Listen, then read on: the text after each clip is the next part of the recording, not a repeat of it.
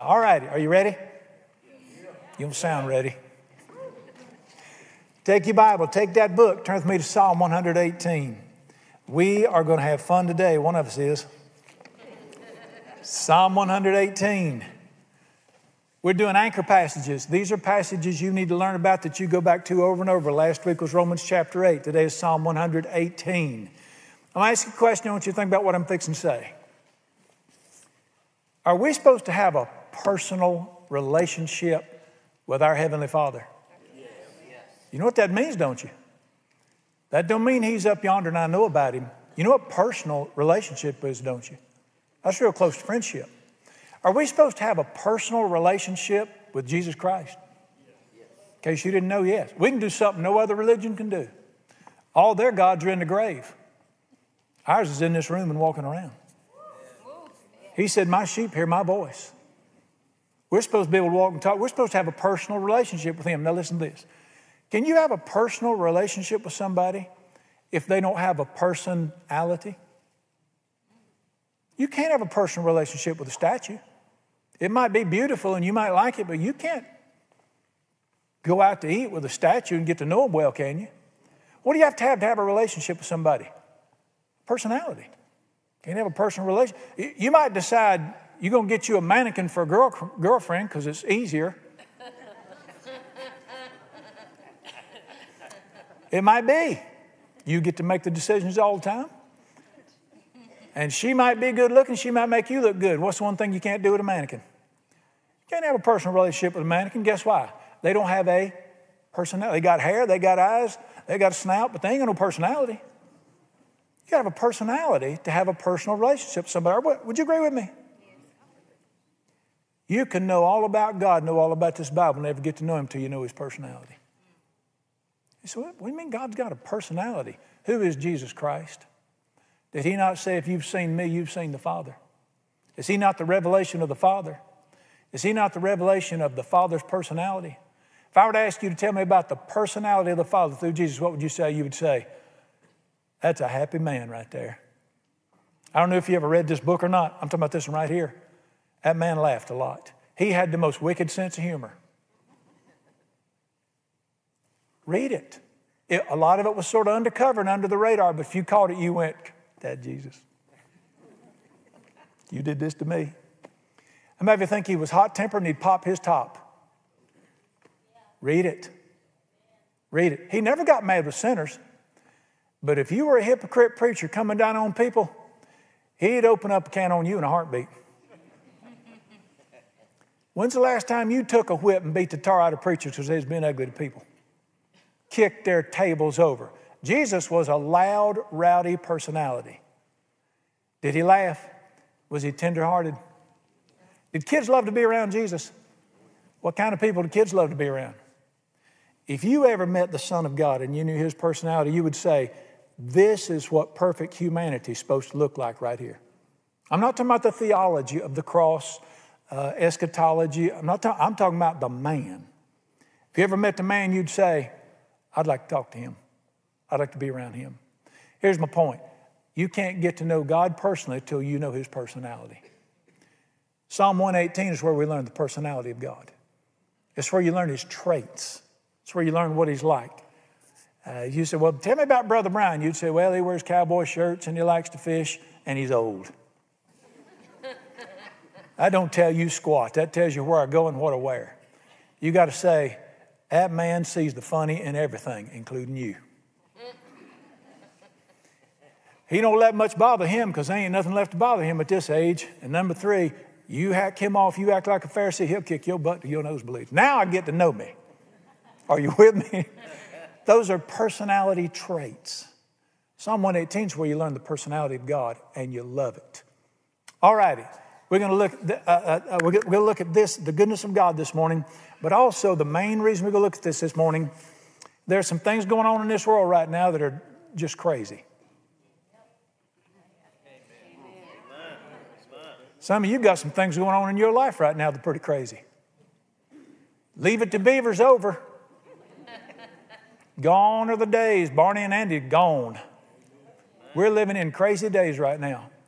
Some of you are wondering, why is this happening to me? Some of you are wondering, what is this junk? This is the passage that explains it. And this is also the passage. I'm fixing to bring you a word from God this morning for you concerning your life and what's coming in the future. And it's a word of great encouragement. Are you ready? Here it is. Today's title is Toughen Up, Buttercup. it's straight from heaven. I'm going to help you get through the future right here. And you're going to see the deal. Psalm 118, verse 1 Oh, give thanks unto the Lord, for he is good, and his mercy endures forever. That's the whole Bible. Take the whole Bible, put it in one verse. That's it right there. That's all of eternity right there. Now, the Bible tells us two things about our Heavenly Father's personality there. How many of you believe that God is good? Yes. Y'all really think that? All right, do something for me. Define good.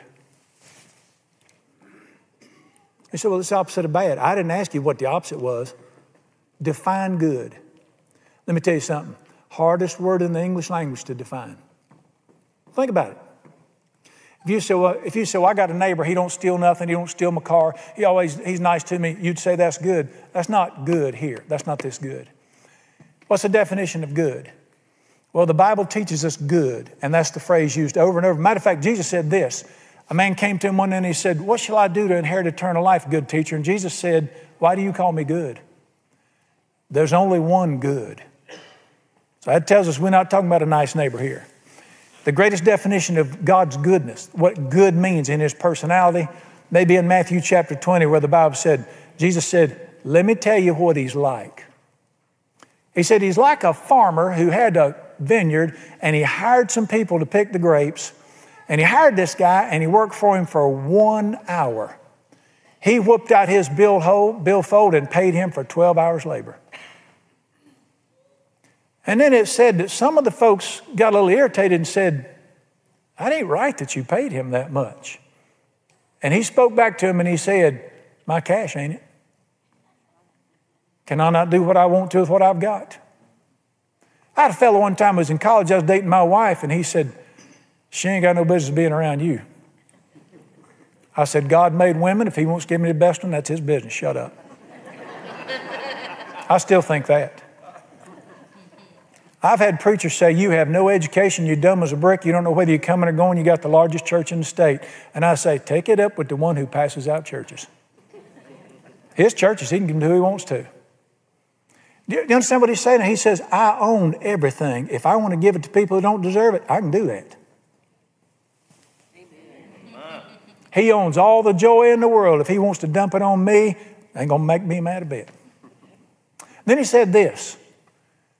What's this what he said? He said, he said, is it not, can I not do what I want to the most? And then he said this, I really enjoy giving things to people they don't deserve. That's him. This tightwad God that you have to walk across a tightrope to get him to smile at you, I don't know where you got it from. You didn't get it out of this book. He is generous to a fault. And then the third thing he said was, Why does it bother you so much that I'm so good? God called himself good there. And how did he define good? I love to give people stuff they don't deserve, and it tickles me to do it. That's the definition of good. How many of you, God's been good to you? You breathing? Did you have breakfast? Only reason you're still alive is because Mr. Clean stood in front of you and cut somebody's head off is fixing to kill you in the spirit realm. He is good. And that, what's the other great theological truth there? He's good. Well, I hope he don't change his mind if I screw up. What's the other one say?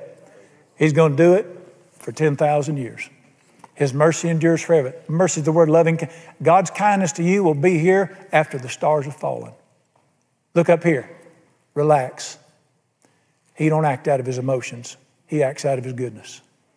He's not going to have a bad day and cut you off. He's wonderful. I, just, by the way, we're just beating around the bush till we get to where we're going here. Let Israel now say it endures forever. Number five, I called on the Lord. You ever done that? Anybody ever prayed? Isn't that calling on the Lord? When'd you call on him? I called on him. What does it say? When the chips were down and I was hurting. I called on him in distress. You know, I've actually had folks that don't know God and don't know anything much say to me, I think the only reason they're calling on the Lord is because they're in trouble. Why else would you call on him?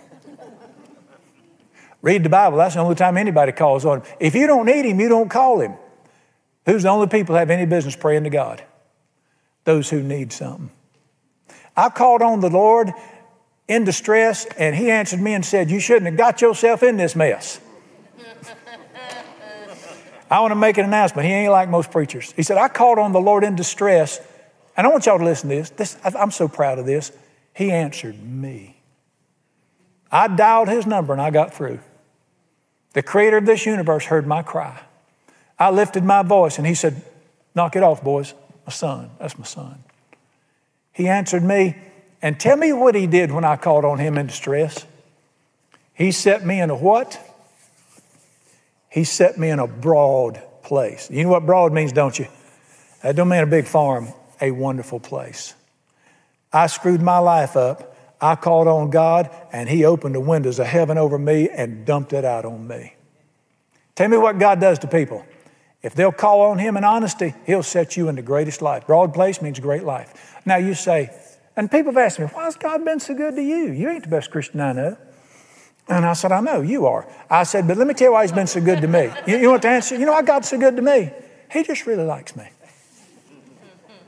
Okay, you laugh. Turn to Psalm 18. Keep your finger here. Turn me to Psalm 18. You don't believe it, do you? Psalm 18. He not only likes me, he really, really likes me. He delights in me. In case you don't believe it, what did we just read? Read this Psalm 18, 19. Psalm 18, 19. There's another one of your verses you need to hold on to. He brought me out into a broad place. He has put me in a great life. He delivered me because I promised not to cuss again. what does it say? God's been so good to me because He really likes me. He de- what, is, what does delighted mean? He really enjoys me. He really enjoys me. I'm going to tell you something God laughs at me. You knew that.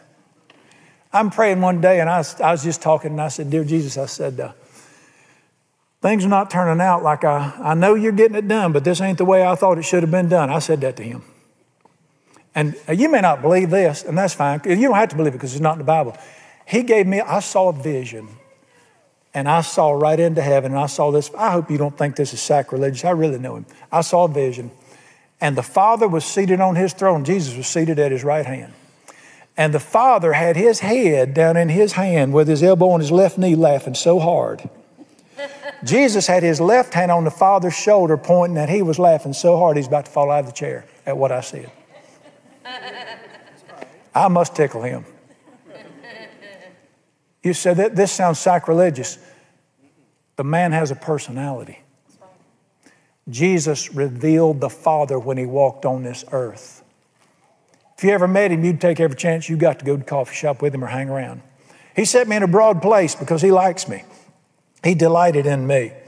All right, let me make an announcement. That's why you need to be careful with me. Verse 6 God's on my side. The Lord is on my side, therefore I will not fear what can man do to me. I'm not that tough, besides, I'm old now. I mean, the average female MMA white fighter could whoop my butt now. Let me tell you something. The Lord is on my side. I have nothing to fear. Not because I'm great or tough. Demons, when the creator of the universe is on your side, what are you afraid of? If God be for me, let me make an announcement.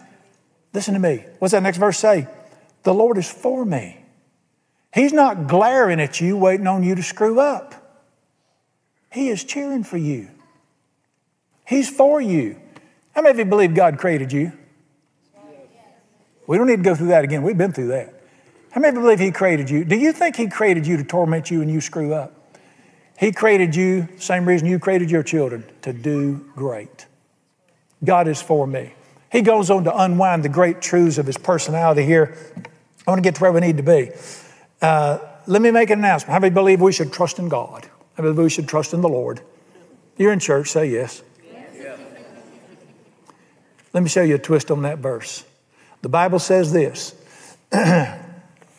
Verse 8 It is better to trust in the Lord than to put confidence in man. That's you. It's better to trust in the Lord than to put confidence in princes. That's experts. Dear ones, you can do the best you can with your life, or you can look up and say, I'm giving it to you. I trust you with my life. Or you can get experts to help you get a great life. You say, well, it's the right thing to do to trust in the Lord. That's not what it says. It didn't say right, did it? I don't know whether it's the right thing to do or not. What does it say? It is better. Got it? I don't care how smart you are, I don't care how great a life you can build. You hand it to Him, He'll do better with it than you could. There's nobody that can do your life like He can. Do you see the simple truth here? He, he's not one of them saying, You better do the right thing. He's saying this, son, daughter, sweetheart, you can do what you want to with your life, or you can hand it to me. And I hope you do good. But if you hand it to me, I'll do better than you could do for you. I had an old preacher friend years ago, we first starting out, he was Indian, and he would, he would always say this in his prayer. He said, Lord, you've been better to me, and I've been to myself. I remember thinking, duh. I said, You ain't been very good. I said, If Jesus beats the pudding out of you, he's doing better you than you've done to yourself. Why do people do certain things to themselves? Why would you take your ship to the bottom of the ocean instead of letting him drive it to the glory land? It is far better for you to say, You the boss. Your life will be better. Your family will be better if you put him in charge of. I'm telling you, make it, I'm gonna say it again. A man's good. All he's trying to do is be good to you. He's that good. And then the great promises, four or five verses about demonic presences in the earth, he will take care of you. If I pulled up over at that uh, Tanger thing, which that ain't happening, but if I pulled up over at that Tanger thing for some reason, and I happened to notice out there and saw my daughter's car and saw her working to it, walking to it, and then I saw a couple of thugs surround her and threaten her, you know what I'd say? Hope she's all right. I got to go get me some shoes. Me and Smith and Wesson would fly that truck. We'd cure that real fast. You would for your daughter? Do you think my Father who loves me more is not going to stand between me and hell that wants to destroy me and my family? You have no idea how many times Mr. Clean, the angel, has cut some devil's head off in front of you because the king said, You take care of my children. That whole 10 through 14, he said, They surrounded me like bees. Have you, many of you ever felt like that? Devils flying around your head like bees. He just set them all on fire and said, Watch this, son. And burned them up. Let's get to the good part. All right, verse 15. Now read this carefully. This is us. The voice of moaning and complaining is in the house of the righteous. I don't understand why in the world we don't understand. Here's what he wants rejoicing and salvation. Dear ones, Are you ready for the revelation? If you ever got to know him personally, you'd never stop singing. The voice of rejoicing is in the house of the righteous. If you got to know him and who he is, you would never stop singing. When something bad happened, you would say, He's got it. There's within my heart. Um, you'd just keep on singing if we knew him. Do you see why I want you to get to know him so good? I want you to get to know him so instead of worrying, you can shout and sing. This is the goodness of the Lord. What is his will for me? He wrote this stuff. All right, let's get to the good part here. The right hand of the Lord is exalted. The right hand of the Lord does valiantly. You may put in language you can understand. Even when I don't see him, he's working. Even when I don't feel him, he's working. Let me tell you something. The Lord is my shepherd. He don't have to keep saying to me, I'm here, I'm here, I'm here, I'm over here, I'm over here, I'm in this, I'm in this. He's there. You know what it means does valiantly? It means he's working a lot. Listen to me. God's all over your life. You say, well, it don't look like it. He's fixing to explain that. Only reason you're breathing is because he's all over your life. He's there. He's doing valiantly. And the wonderful, all right, let's look at life today. We're going to camp on uh, verse 17, 18. I'm not going to die. I'm going to live declare the works of righteousness. Let's talk about America and my life in verse 18. The Lord has chastened me severely, but he didn't let me die. He didn't kill me. You say, well, that's fun up to now. I don't like that part right there. Let me, let me put it this way. What's God doing in my life? Why is there, if I, if I love God and He loves me, why is there so much junk going on in my life? There's the answer. Let me say it now. Let me read it from another version. God has trained me intensely, but He didn't kill me. All right, I'm fixing to teach you a deep truth out of the Bible that explains what's going on in your life. How many of you have things happen you don't like? Why do you call me all the time if you don't like it? All of us got junk. I want you to see how many of you how many of you ever thought something a certain way and then all of a sudden somebody told you something you said, I see it from a different perspective now? You're fixing to see the junk in your life from a different perspective now. You're fixing to look at it from heaven's perspective. I want you to memorize this verse. The Lord has trained me intensely, but it didn't kill me. Question What's the most intense, difficult training program in our nation right now? Does anybody know? It's not the NFL training camp, not even close. What is the most intense physically, mentally, and emotional training you can go through in America? Does anybody know? U.S. Navy SEALs. Nothing comes close to it. Let me tell you something about SEAL training. Uh, to, to apply for the program, you have to be a warrior. You already have to be a trained warrior just to make application. You make application to the SEAL program, the training program, which takes place in San Diego, California. If you're accepted, and only the top of the top get accepted, only a tiny fraction of those get accepted get through. And they train, I think you would call their training intense. Week after week after week, it gets intense, and it all culminates with the final week. You might know what to call the final week? Hell Week. That ought to tell you something. It culminates with Hell Week.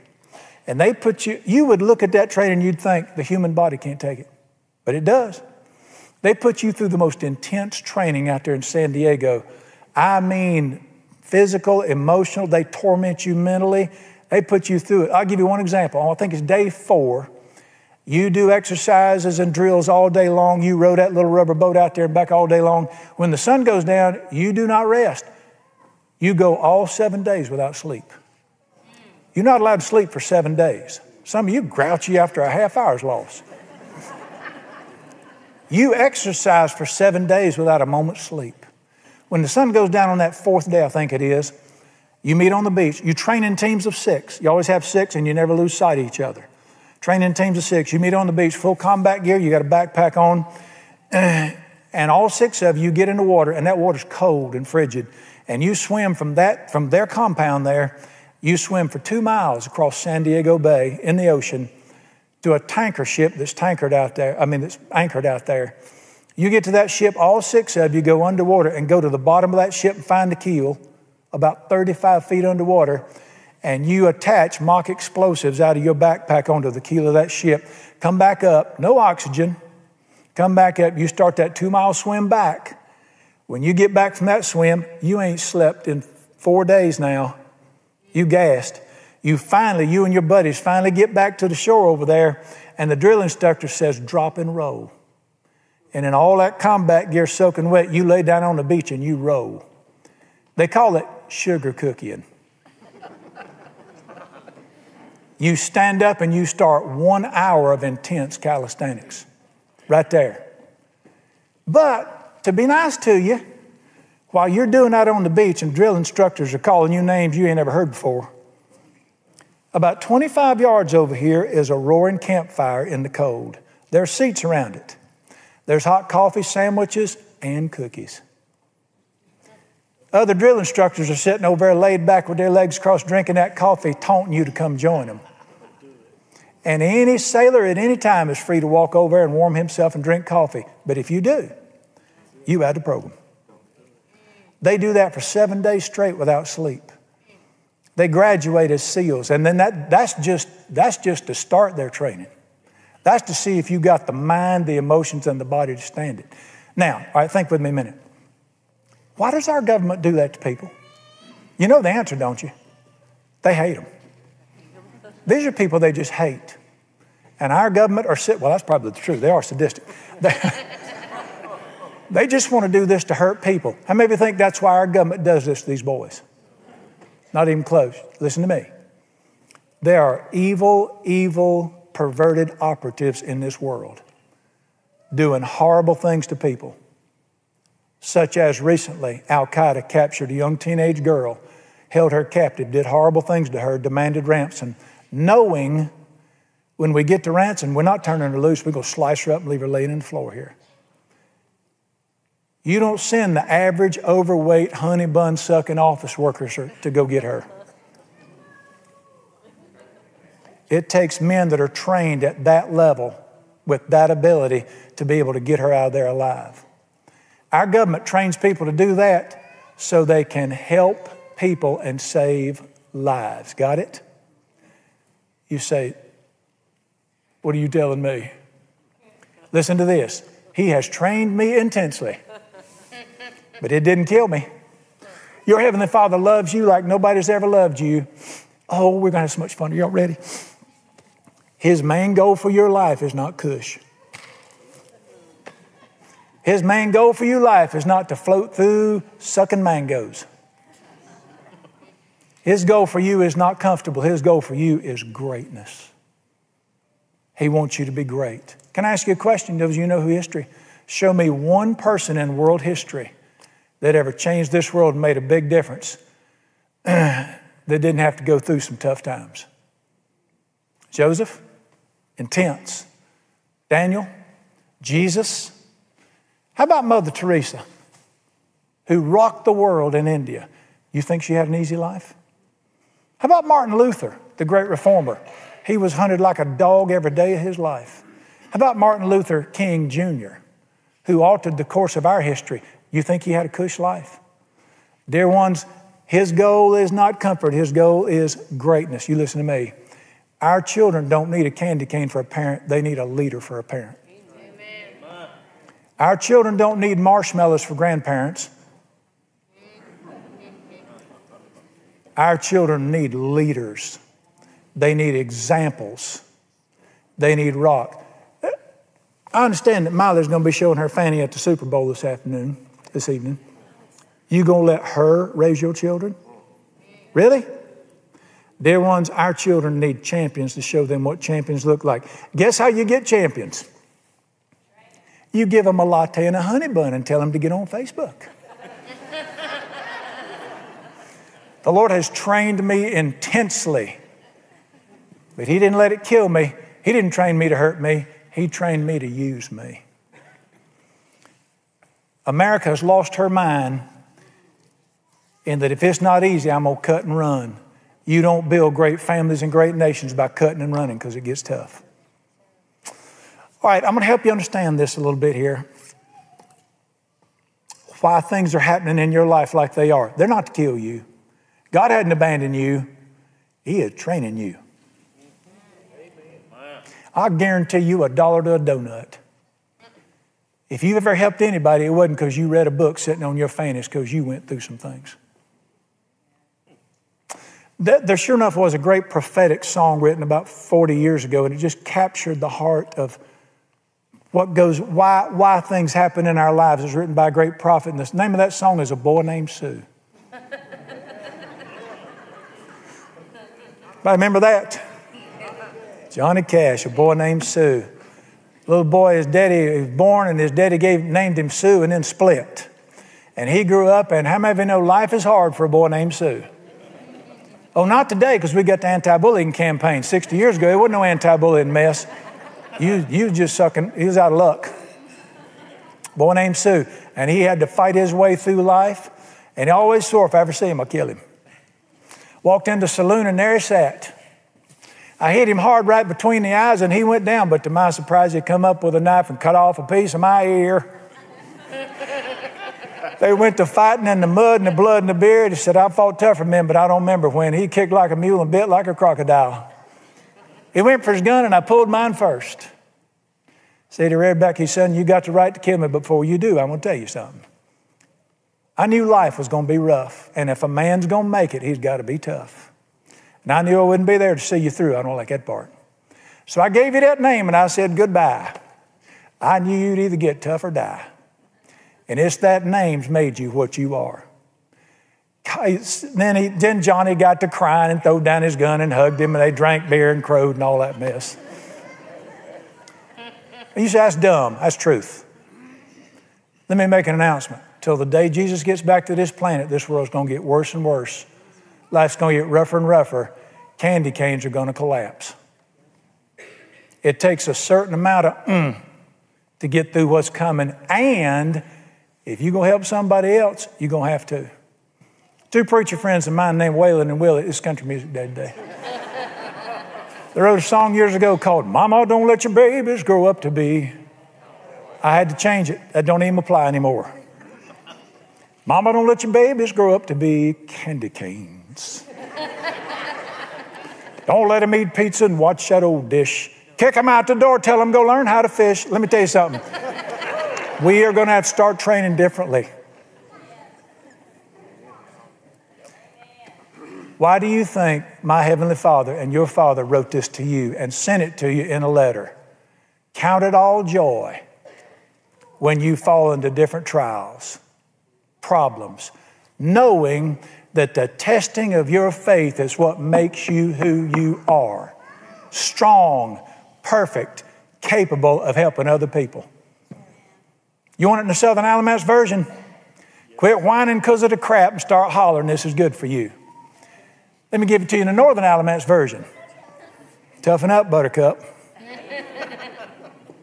the junk in our lives doesn't mean he don't love and he don't care. The junk in our lives means he wants me to make it through and I need to take somebody with me. Let me tell you one of the craziest things ever happened in the Bible. This is just crazy. Right before Jesus was crucified, he looks at Simon and he said, Simon, there was 12 of them sitting there eating dinner. He said, Simon, he said, uh, Satan has asked me for permission to sift you. You know what? And then Jesus just sat there for a minute. You know what Simon said? What would you tell him? what would you say if Jesus looked at you and said that? The devil has asked me to give you to him so he can sift you.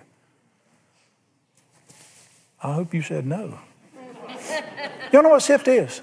Sifting back then was wheat. That's how you processed your wheat. All right, you got your wheat.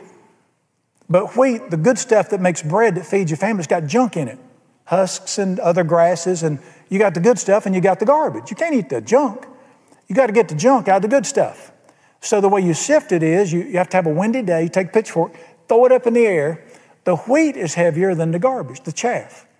So you throw it up in the air and the wind will blow the junk out of it and the good stuff will fall back down and you do that. You ever seen them in the old days do this over and over? When you're done, the garbage is gone, all you got's the good stuff. That's sifting.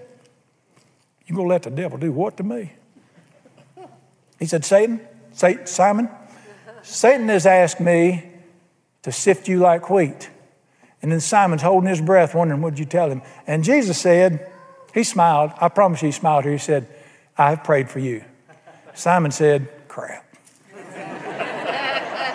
that means you're going to let him, don't it? Listen to me. You said you shouldn't have said crap in church. Listen to me. These were real people with real personalities. They were redneck, uneducated fishermen who did not have a Bible like we do to learn. History, world history burst on their lives. And they're trying to walk this thing through as ignorant, backwards fishermen with God Almighty Himself. And He said, Satan's asked for permission to sift you like wheat. I prayed for you that your faith not fail. Oh, Jesus.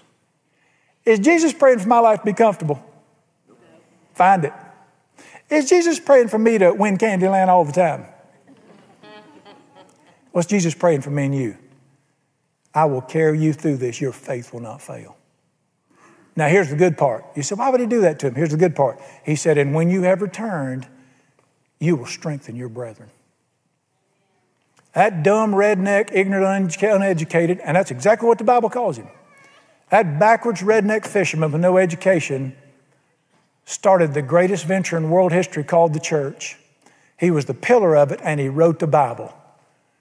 Guess how God got him to the point where he could help so many people like that? He has trained me intensely, but he didn't kill me. You say, well, I hope he don't want me helping nobody. Bad news, Doc. You are on his board and it's on, on the way. Exactly why, why does he allow stuff like this? All right, I should have had Joe Boyd name Sue. All right, now listen. What happens when you come out of SEAL training? How many of you think that SEALs are scared of the Boy Scouts? How many of you think even the Hells Angels scare SEALs? I mean, the Hells Angels are all 105 and fat, can't even stay on them motorcycles anymore. They're old. Tell me what the SEALs are scared of. After that training, sort of like I heard a highway patrolman who said he ran this woman down. She was speeding on the interstate, and he looked on his computer and saw she had a. He said she was older than dirt. Said she had a concealed carry permit. Well, you know, if they see that on that computer, they know you could have a gun in the car. Whenever he said, "Ma'am," said, "You have a gun in the car, a pistol in the car?" She said, "Yes, sir." Got a 38 in the, in the console right here. 40 caliber in the dash, 9 millimeter under the seat. He said, Ma'am, what are you scared of? She said, Not a stinking thing. Many you think seals are scared of somebody jumping them? They ain't scared of nothing and they don't flinch at helping nobody how hard it is. What is the purpose of training? Here's what the purpose of training is. You're going to see in this next verse. When crap starts in your life, instead of screaming and hiding, you bow up and say, Watch what he does this time. That junk don't break you no more.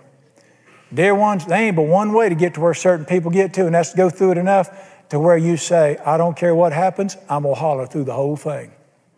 Let's read it. He has trained me intensely, but he didn't kill me. Open to me the gates of righteousness, and I'll call a counselor, and I'll need a safe space, and I'll get a huggy blanket, and we'll have some chocolate. what has happened to us in this land? If we don't toughen up, we're going to get bulldozed. Open to me the gates of righteousness. I will go through them and I will praise the Lord. Dear ones, listen to me. This is the gate of the Lord through which the righteous will find relief. It's not through moaning and crying and saying we're going to die. It's through standing up and saying, He has brought us this far by faith and He will take us home. It, listen, it's when you don't feel like it, you say, Watch what He does. You see, you sounding redneck this morning. Yeah.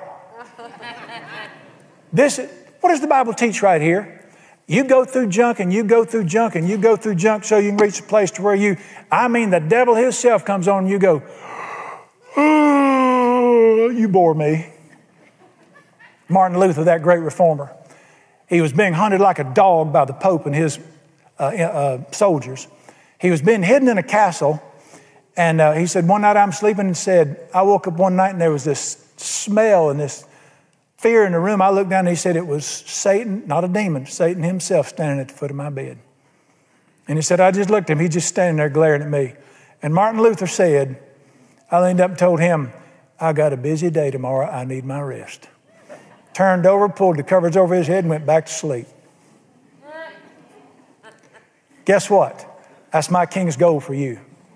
He wants you to get to place to where come hell or high water, you're going to sing all the way through. Can't believe I didn't get one amen out of that. I thought it was pretty good myself. When junk happens in your life, he hadn't, he hadn't abandoned you. You probably hadn't sinned. This is training for reigning. I love that great old hymn. I sing it all the time. What doesn't kill you makes you stronger. We need to bring that back too. Daniel, we got a lot of new songs we need to add over here. Let me show you all right, I'm going to show you. Now, I know you've heard this verse, but don't think you know it. I'm going to show you something here. Let me show you his goal for your life. You don't know how bad I want you to get here. You will enjoy your life a whole lot more if you can get here. He trained me intensely. I, got, I came through the gates. It didn't kill me. Watch verse 24. This is the day the Lord has made. How many of you agree with that so far? So far, so good? How many of you think Oprah made this day? Who made this day? Why are you here? The only reason you're alive right now is because God Almighty wants you to be. He created you, He put you in this day because He wants you here. This, he made this day. He made this day. And so, since it's His day, I'm going to get up every morning and I'm going to ask Him, It's your day. You created me. Tell me what you want me to do today. Do you want me to preach to somebody? You want me to give somebody some money? You want me to mow somebody's grass? What do you want me to do today? Tell me what his answer would be. Read it. This is the day the Lord has made.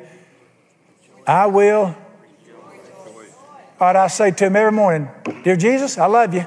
Thank you for letting me live today. Excited about my sausage and eggs. I tell him that every morning. Turkey sausage. What do you want me to do today? You see, now if you're religious, you'll say, Oh, he wants me to do this and do that. But if you know the Bible and you can hear his voice and you know his personality, he'd say, I want you to be glad today, and I want you to enjoy this day. I want you to rejoice this day. Tell me the will of God for your life every day for the rest of your life. It's in verse 24. Don't, don't just quote these verses like parakeets. Praise the Lord, praise the Lord, praise the Lord. Think about them. Don't start that. Par- I'm in a service not long ago, and there's a lady behind me somewhere. She's one of these charismatic parakeets. And she said, Hallelujah, Hallelujah, Hallelujah, Hallelujah. Like a, sort of like my old uh, work truck when it won't start. Hallelujah, Hallelujah, Hallelujah. And I thought, and the, I'm not being ugly, the Spirit wasn't in it, it was just parakeet. I kept thinking, man, I'm having a hard time concentrating because you can't get your car started. and then I got to laughing. You shouldn't laugh in church. I got to laughing because then I got to thinking, it started to sound like what happens to my cows when a coyote gets in the pasture. Hallelujah.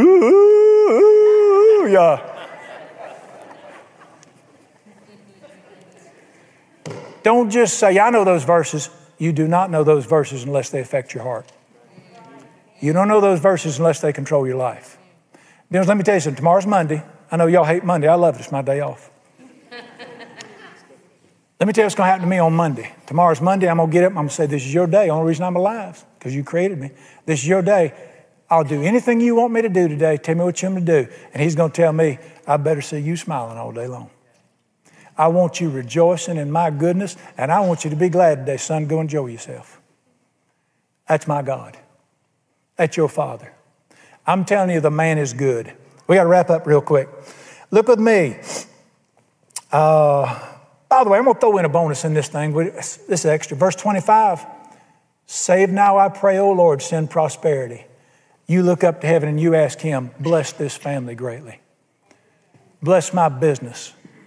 Give me a raise. Get me a better job if you want one. Bless my children. Give them favor with those people around them. Bring happiness into this home. You say, I, I don't know if we should ask for that. Can I ask you a question? Who wrote that verse right there? Who told you to ask Him to prosper you? Pray, I say, oh Lord, send prosperity. Ask Him to bless the fire out of your life. You say, I don't deserve it. Go back to the first verse of that good thing. You don't get stuff because you're good, you get stuff because He's good. All right, here we go. Verse 27 God is the Lord, He has given us light. Does that mean a 60 watt bulb? Flashlight? What does that mean? What does the word light mean in the Bible? Understanding, insight. I had a teacher tell me this past week, she said, I love teaching. She said, because I love it when the light comes on with the students. In other words, they get it. She said, they understand. Dear ones, listen to that right there. God is the Lord. He's given me understanding into what's going on in the earth. He has explained to me what's going on in my life. When junk comes in my life, and I promise you, it comes in my life, he must like me a lot. junk comes in my, it does. Junk just comes in my life a lot. I think it's got something to do with my job.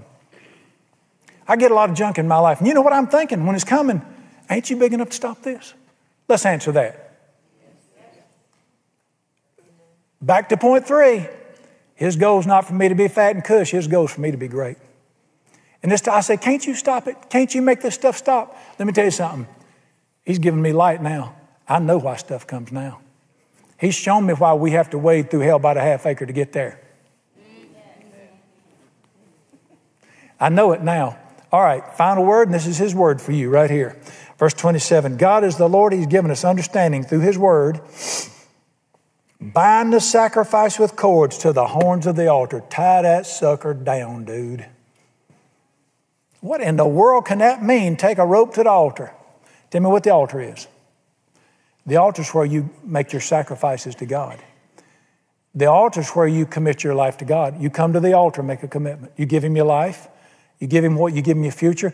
The altar in the Bible is always where you meet God and you make sacrifices to Him. You put your life on the altar before God. What do you say to do once you put it on there? Go out to the barn, son, get a rope and tie that thing tight so it can't crawl off when times get tough. You know what he's saying right there?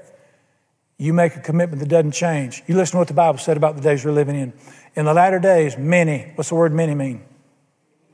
Not a few weirdos out in California. Many will depart from the faith because times are going to get tough. You say, well, they weren't Christians. Yes, they were. How can you depart the faith if you weren't in it? Can I ask you a question? Are you going to be those people that when times get tough, you're going to crawl off the altar and take your sacrifice back and run from God? The answer is no. Why does he say, bind the sacrifice? You know what he's saying? Don't run from me when times get tough. Stick with me, and you will see the glory on the other side. Stick with me. Let me, uh, let me tell you what we need to do in our life. What has happened in this nation that at the first hint of trouble, we run screaming? This nation wasn't made great by people who run. This nation was made great by people who put their hands to the plow, went through the hard times, and didn't look back. Mama, don't teach your babies to be quitters. When the teacher hurts their feelings, tell them, You sit here and eat a pizza, I'll go talk to her. You tell them, Toughen up, buttercup. Life's not fair, God's good. Oh, that went over like a pregnant high jumper, I can tell. The year was 1519. Hernando Cortez decided he wanted to do something nobody had been able to do. He was a Spanish conqueror. And the great treasure of the world was in Mexico. It wasn't called that then. It was with the Aztec people. They had untold riches there. And for 600 years, people tried to go in there and conquer them and take their treasure. They got their butts whooped every time. He decides he wants to give it a try. So Cortez takes a fleet. He had 11 ships, 500 soldiers, 100 sailors, and they sailed to what now is the Yucatan Peninsula and landed there at Mexico, where the Aztecs were then. And uh, they knew, he told them it's going to be tough. We're outnumbered. They hadn't been whooped in 600 years, but if we win this thing, we own all the gold in the world almost. It's worth it, boys. And he recruited 600 men to go with him. And they got there, they landed, landed at the, I mean, they didn't drive right up on the beach. You can't drive your boat right up on the beach. But they anchored it and then they got ashore. They set up camp on the shore, got all, unloaded the boats, got all the stuff out there. Then he lined all his men up on the shore and he set the ships on fire let them all burn. And they stood there and watched it. And when the last ship slipped below the water, he turned around and he said, We got to succeed now. The need to succeed just went way up, boys. Because if I'd have left them ships here, you could have cut and run. You ain't running nowhere now because once they see you, they'll run you in the ocean. You have got to win. You have got to make it through this thing no matter how hard it gets. I like that right there. That's what it means, buying the sacrifice. I made up my mind. I don't care what happens, come hell or high water. I started with Jesus. I'm going to finish with Jesus. I'm going to believe him. As my friend Job said, take it all away. Blessed be the name of the Lord. It doesn't matter to me.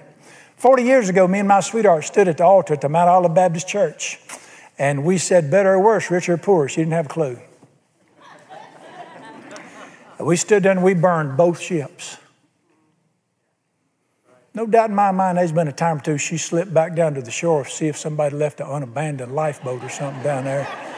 And you wouldn't blame her if you knew. I'm going to be honest with you. There's times it was tough in them 40 years. Guess which one of us it was mostly on? Thank God. Dear ones, there's something God can't even do for you. He can't even stay on the altar for you. He can't keep following him for you. But I'm telling you, he is good. You stay with him, I don't care what comes, he will get you there. And you will finish shouting the last verse. Let's read it. Oh, give thanks unto the Lord, for he is good, and his mercy endures forever. He's going to bless you on this earth. He's going to give you stuff no money can buy. All the gold in this world can't buy the peace in his heart. All the gold in the world can't buy the ability I've got now to laugh at junk. He's going to give you stuff money can't buy. He's going to give you stuff money can buy. He's got that too. One of these days, he's going to come back to this earth. And you're going to say, well, let me tell you what you're going to, somebody say, let me tell you what you're going to say. Dang! That's what you're going to say.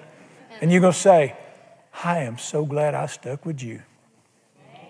Can I tell you one other thing you're going to say when you see him the first time? Crap. Not to him, you. I can't believe I worried five minutes in my life now that I see him for who he is. I could have enjoyed my life. I could have sung through the whole thing if I'd have known you was this big and this good. I have loaded your wagon today. Get to singing.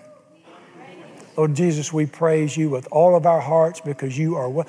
I don't know how to say it any other way. This is not a fancy pastoral prayer. There ain't nobody like you. Everything the word good means, you are.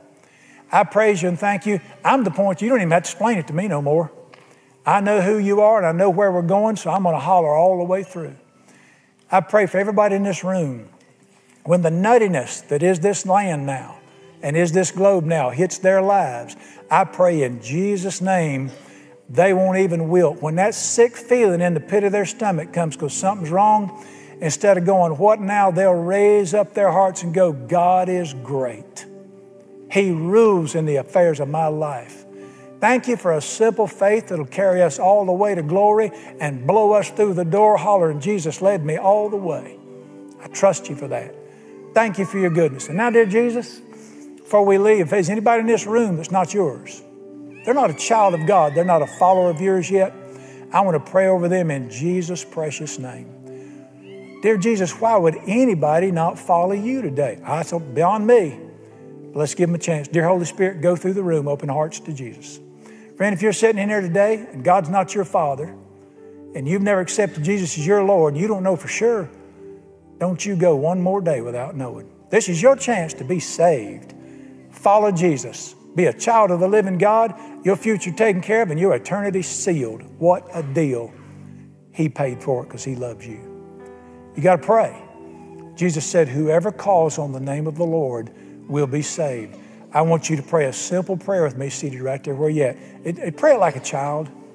He's listening. Say, Dear Jesus, I believe you're the Son of God. I believe you love me. I believe you know my name. I believe you died for me on a cross. I can't fathom that. I believe you're coming back to this earth one day. I want to belong to you. I want to be on your team and in your family. I ask you today to forgive me every sin I've ever committed. And I believe you will because you said you would. And I ask you to take me into your family and come into my heart, make me yours. Dear Jesus, today I'm stepping over the line. I'm yours. From this day forward, you're my Savior, my love, and my Lord. Thank you for loving me. Thank you for speaking to me. Thank you for caring for me. In the precious, precious name of Jesus, I pray. If you prayed that, your heart was right, raise your hand real high. Thank you. Thank you. Put those down. Jesus, I praise you and bless you and thank you. Thank you that heaven's door is still wide open, God's heart is still wide open, and the future still wide open. I bless you and praise you because of your great kindness in our lives. Let Jesus be glorified, you be precious and glorified till the day I see you face to face and holler, What a king we have. In his blessed name we pray. Amen and amen.